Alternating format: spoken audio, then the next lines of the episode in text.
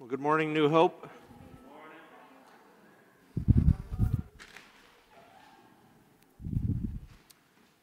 Good morning.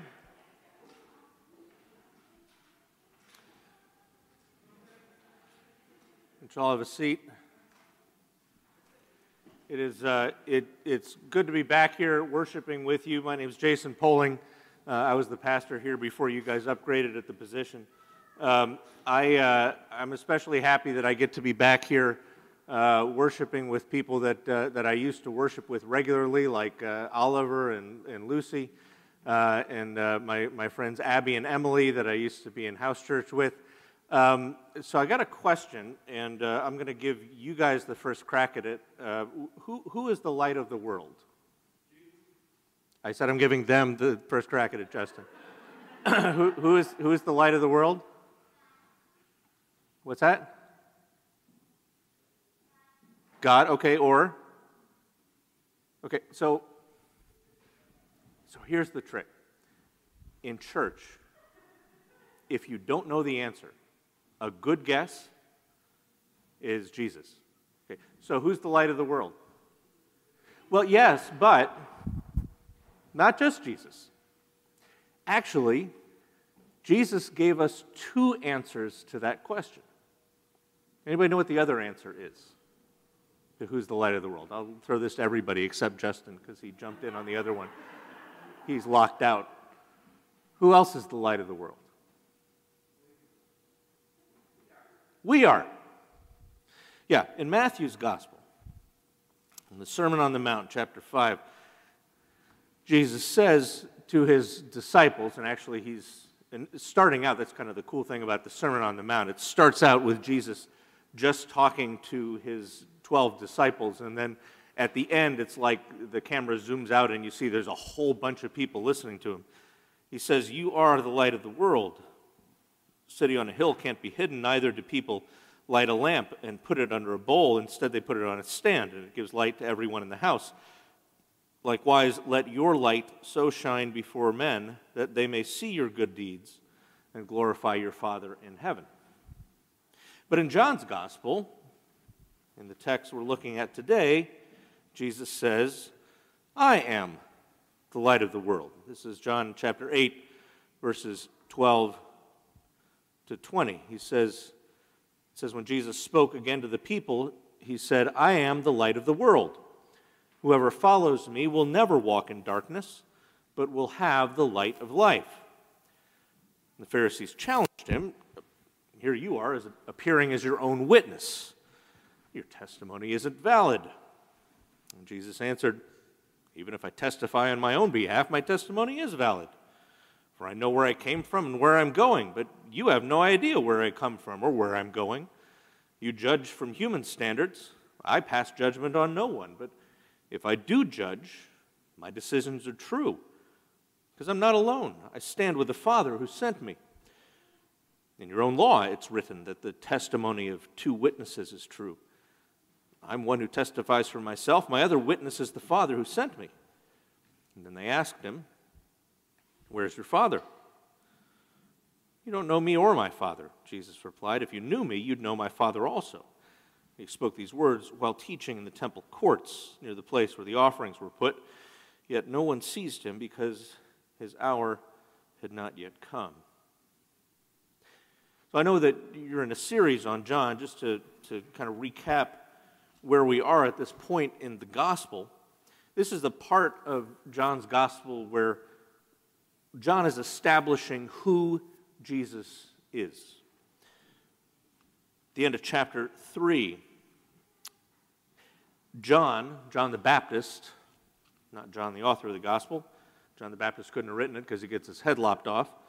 Uh, John testifies about Jesus. He, he says that, uh, that I'm not the Messiah, I'm, I'm the hype man for the Messiah, I'm the opening act. I'm the guy who is coming to say Messiah is on his way. Look out for him. And then in chapter 4, right after that, after John says Messiah is coming, when Jesus encounters the Samaritan woman, and he says in the words of that immortal song, Samaritan woman, get a drink for me. And, and she says at, at the end of that story, she says, I know, I know Messiah is coming, and, and when he comes, he's going to explain everything. And Jesus says, You're looking at him. So we've established here Jesus is Messiah. John says Messiah is coming, and sure enough, Jesus shows up, and, and there he is. And then to, to substantiate this further, of course, we already had the story of Jesus turning water into wine at the wedding at Cana of Galilee. And let's just be clear, he turned water into wine. You listen to some people, you'd think he should have turned wine into water. He turned water into wine. Jesus heals the, the, the son of an official, he heals the invalid at the pool. Then he feeds 5,000 people. He walks on water. Pretty much, you know, not things that most of us could pull off on our own. But all these episodes, again, if you kind of read through John's gospel, all these episodes are interspersed with scenes of him arguing with Jewish leaders, as well as with, the, with just the crowds, uh, whether they're people in Capernaum or people in Jerusalem, that are trying to make sense of who he is and what he's doing. And right here, uh, well, before I get to that, this, by the way, is, is something that's been happening from the very beginning of the story of John's Gospel. In chapter 1, right after the, the prologue, in verse 19, we read this was John's testimony when the Jewish leaders in Jerusalem sent priests and Levites to ask John the Baptist who he was. he didn't fail to confess. In fact, he confessed freely, I'm not the Messiah. And they said, Well, then who are you? You Elijah? He said, No. The prophet? No. And they said, Well, who are you? Because these people sent us to find out and we have to have an answer or they're going to make us come back. Right? It's like when Mary sends me to the grocery store and I have to get that thing I'm supposed to get. And if I forget it, what do I have to do? I have to go back. It's funny, even the, it says the Pharisees who had been sent questioned him. You, like the priests and Levites and the Pharisees have been sent to question him. This would be like uh, Paul Gosar and Alexandria Ocasio Cortez being sent to find out something. Like, if this isn't evidence that Jesus brings people together, you know. Um, but, but they're trying to figure out what's going on. And again, during this whole run up to the, the text we're looking at today, you've got this, this uh, back and forth between a, a scene where something happens and then people are trying to figure out what's going on. It's sort of like a, an action movie spliced together with a Wes Anderson movie. And so here, we get a direct challenge to Jesus from the Pharisees. They say, Here you are. And you're appearing as your own witness. And because you're appearing as your own witness, that means your testimony isn't valid. It doesn't count. You, you can't appear, I mean, you know, you go to court, what are you going to say? No, I, I, I didn't kill him. Well, nobody's going to believe that. Oliver's shaking his head. He doesn't believe it. He, he, thinks, he thinks I pulled the trigger. And you know what? They're right. Jesus even said so back in chapter 5, verse 31, as, uh, as he's uh, uh, debating with some of the Jewish leaders. He says, You know, if I testify about myself, my testimony isn't true. Jesus said that. Why do you say that? Well, that's Torah. You go back to, to Deuteronomy chapter 19. This is the law. This is Deuteronomy is kind of a, a restatement of law that was given before. It says one witness is not enough to convict anybody accused of a crime or offense that they may have committed. You need two. A matter must be established by the testimony of two or three witnesses, right? And and in an age before you could, you know, use um, DNA evidence and, and uh, videos and wiretaps, witness testimony was really important. That's one of the reasons that one of the Ten Commandments is that you shall not bear false witness. It's not just about not lying, although you know you shouldn't lie, but you know, giving false testimony in court is a very, very, very grave thing. Accusing somebody of something they didn't do, or saying somebody didn't do something they did, is a very grave offense. So when Jesus says, Yeah, if I testify about myself, my testimony isn't true, he's just saying what everybody knew. That's in Torah. But, but then, just a few chapters later, he says, Even if I testify on my, my own behalf, my testimony is valid. So then, is Jesus confused? Has Jesus misunderstood the law? Is, is, is, he, is he in need of a refresher? No. No, the fact is, Jesus is absolutely right to say that somebody's testimony about themselves is not really something that ought to count. Everybody knows that, everybody believes that. That's well established. And no, you, you shouldn't just believe what he says about himself. It doesn't count unless, of course. Well, let's look back at what he says after that comment in chapter 5 when he says, If I testify about myself, my testimony isn't true. But he says there's another one, another person who testifies in my favor. I know his testimony about me is true. I mean, you sent to John back in chapter 1, he testified to the truth. John the Baptist, I, not that I'm accepting human testimony, but, but I mention it that you may be saved. John was a lamp that burned and gave light, and you chose for a time to enjoy his light. But you know what? I have testimony weightier even than John's. For the works that the Father has given me to finish, the very works that I'm doing, testify that the Father has sent me. By this point, he has performed three miracles Right? Water into wine at Cana, healed the official's son, and he healed the invalid at the pool. So he says, I've got John the Baptist's testimony supporting me, and I've got the evidence of these miracles I'm performing. Those testify, but wait, there's more. The Father who has sent me has himself testified concerning me. Now, you, you guys haven't heard his voice, you haven't seen his form, his word doesn't dwell in you because you don't believe the one he sent. I mean, you, you study the scriptures diligently. You guys are in Bible study all the time because you think that in those scriptures you possess eternal life, but those are the very scriptures that testify about me. So I've got the testimony of John the Baptist and of the works that I'm performing, these miracles, and of the Father, and of the scriptures. So I got four witnesses, plus myself, which actually would be enough in and of itself.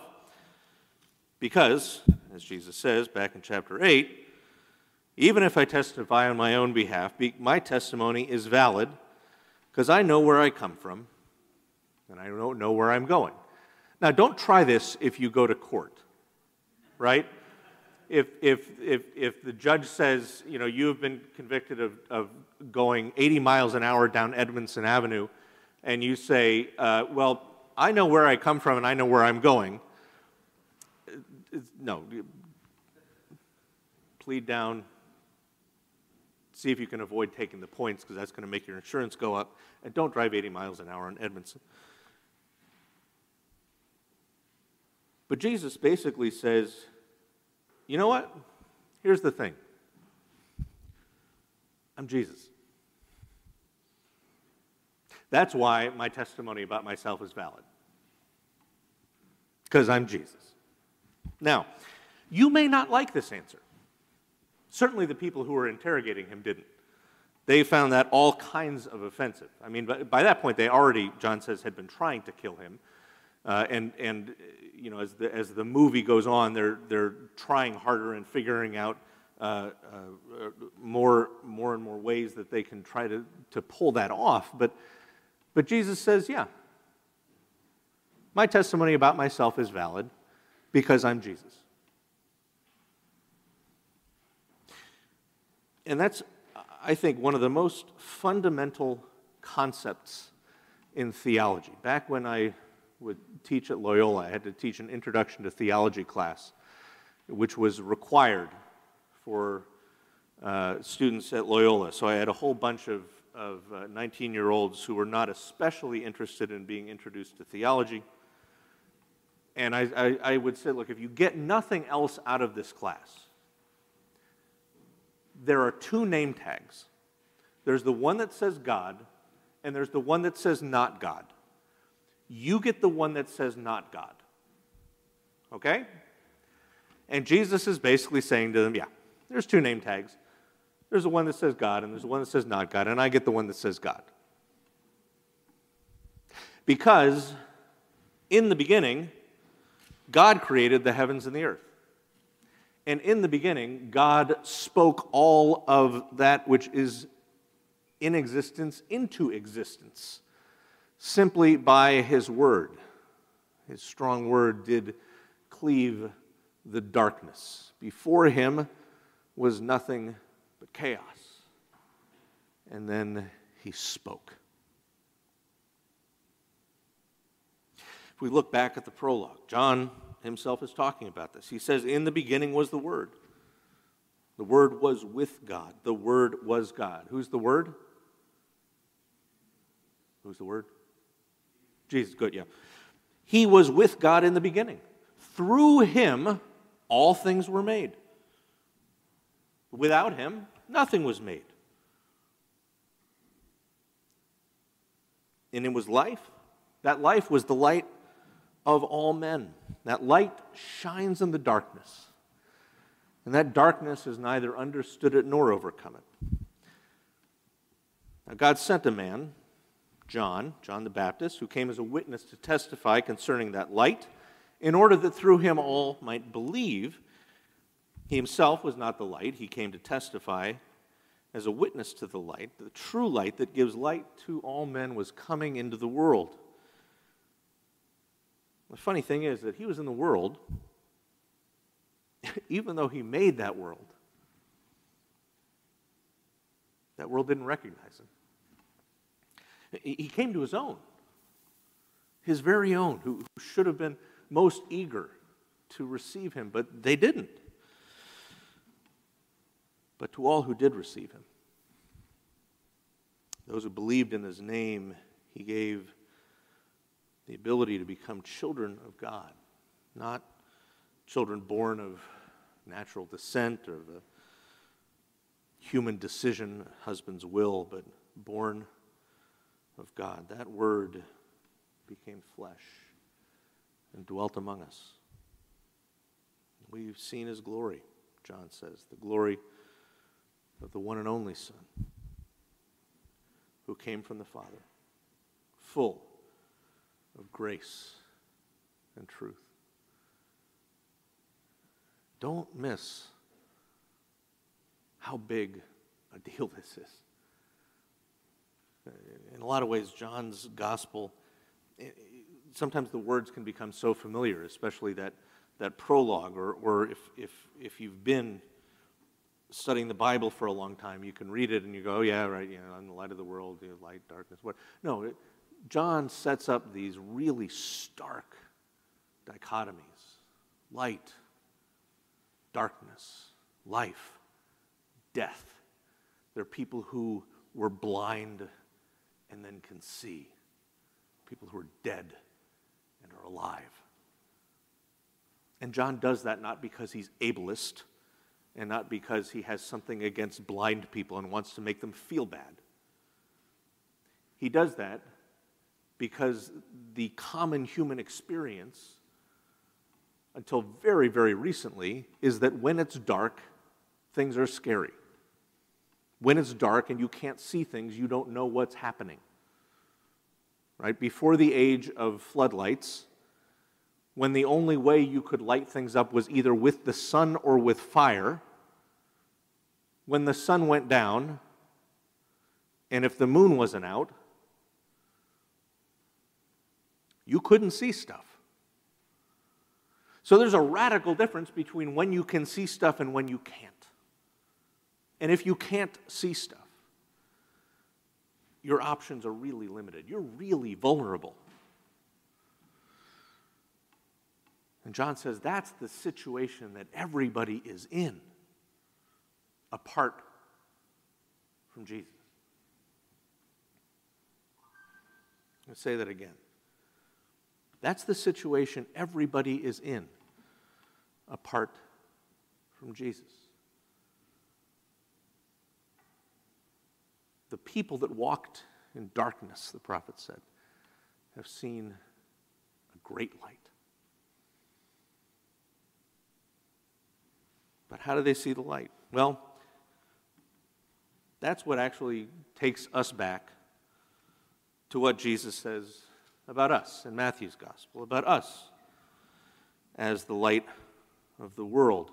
It's funny, be, before this passage in chapter 8 and chapter 7, Jesus says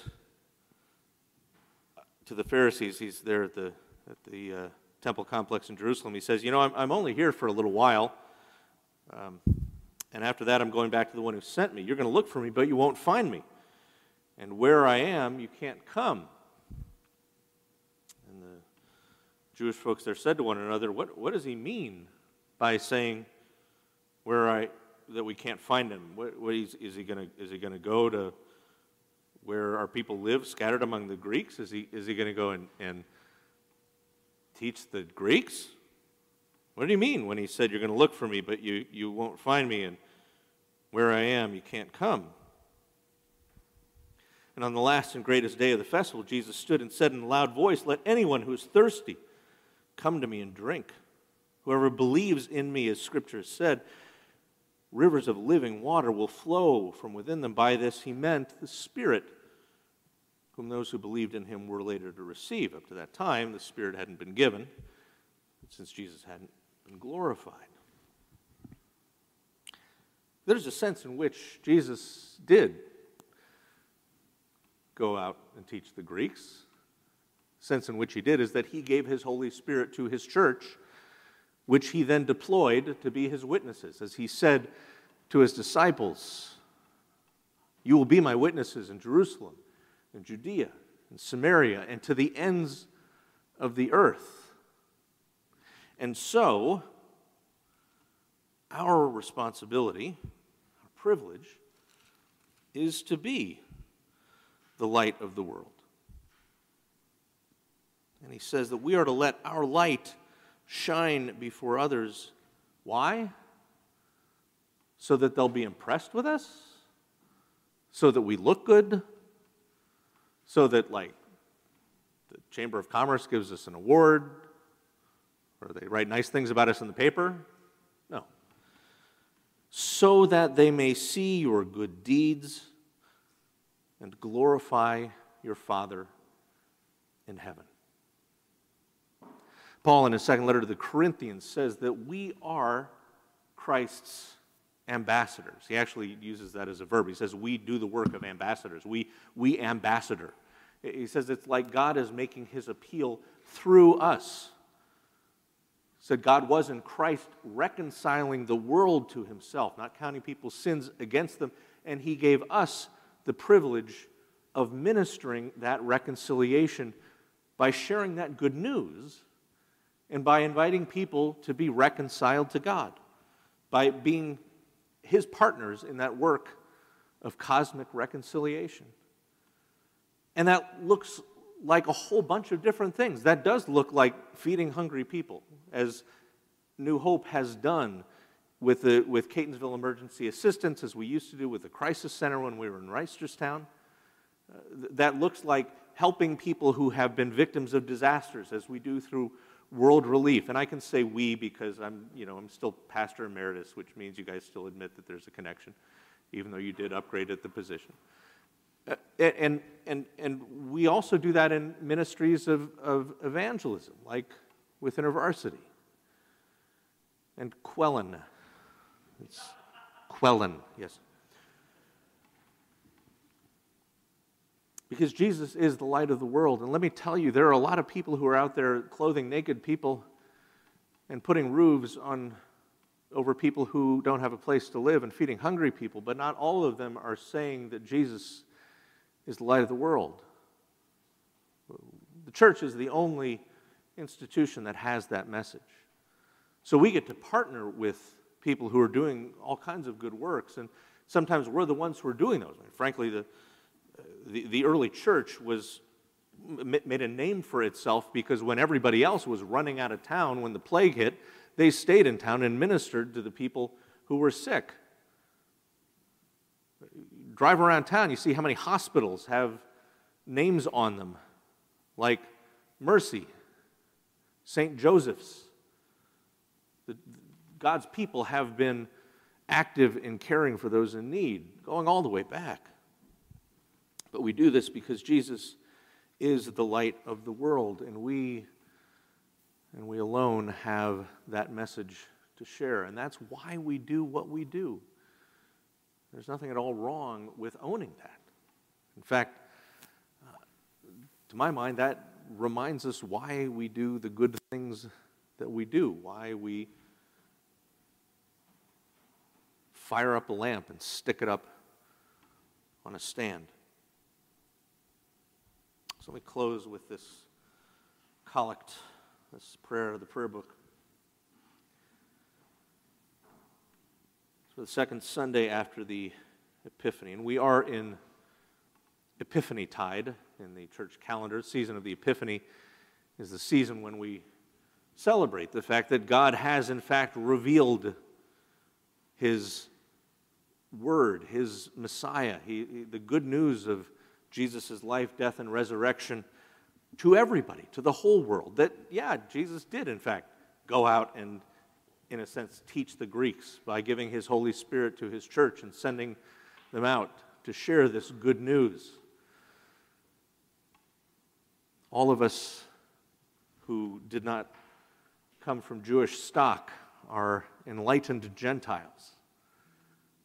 We were once in darkness, who were once in darkness have seen a great light.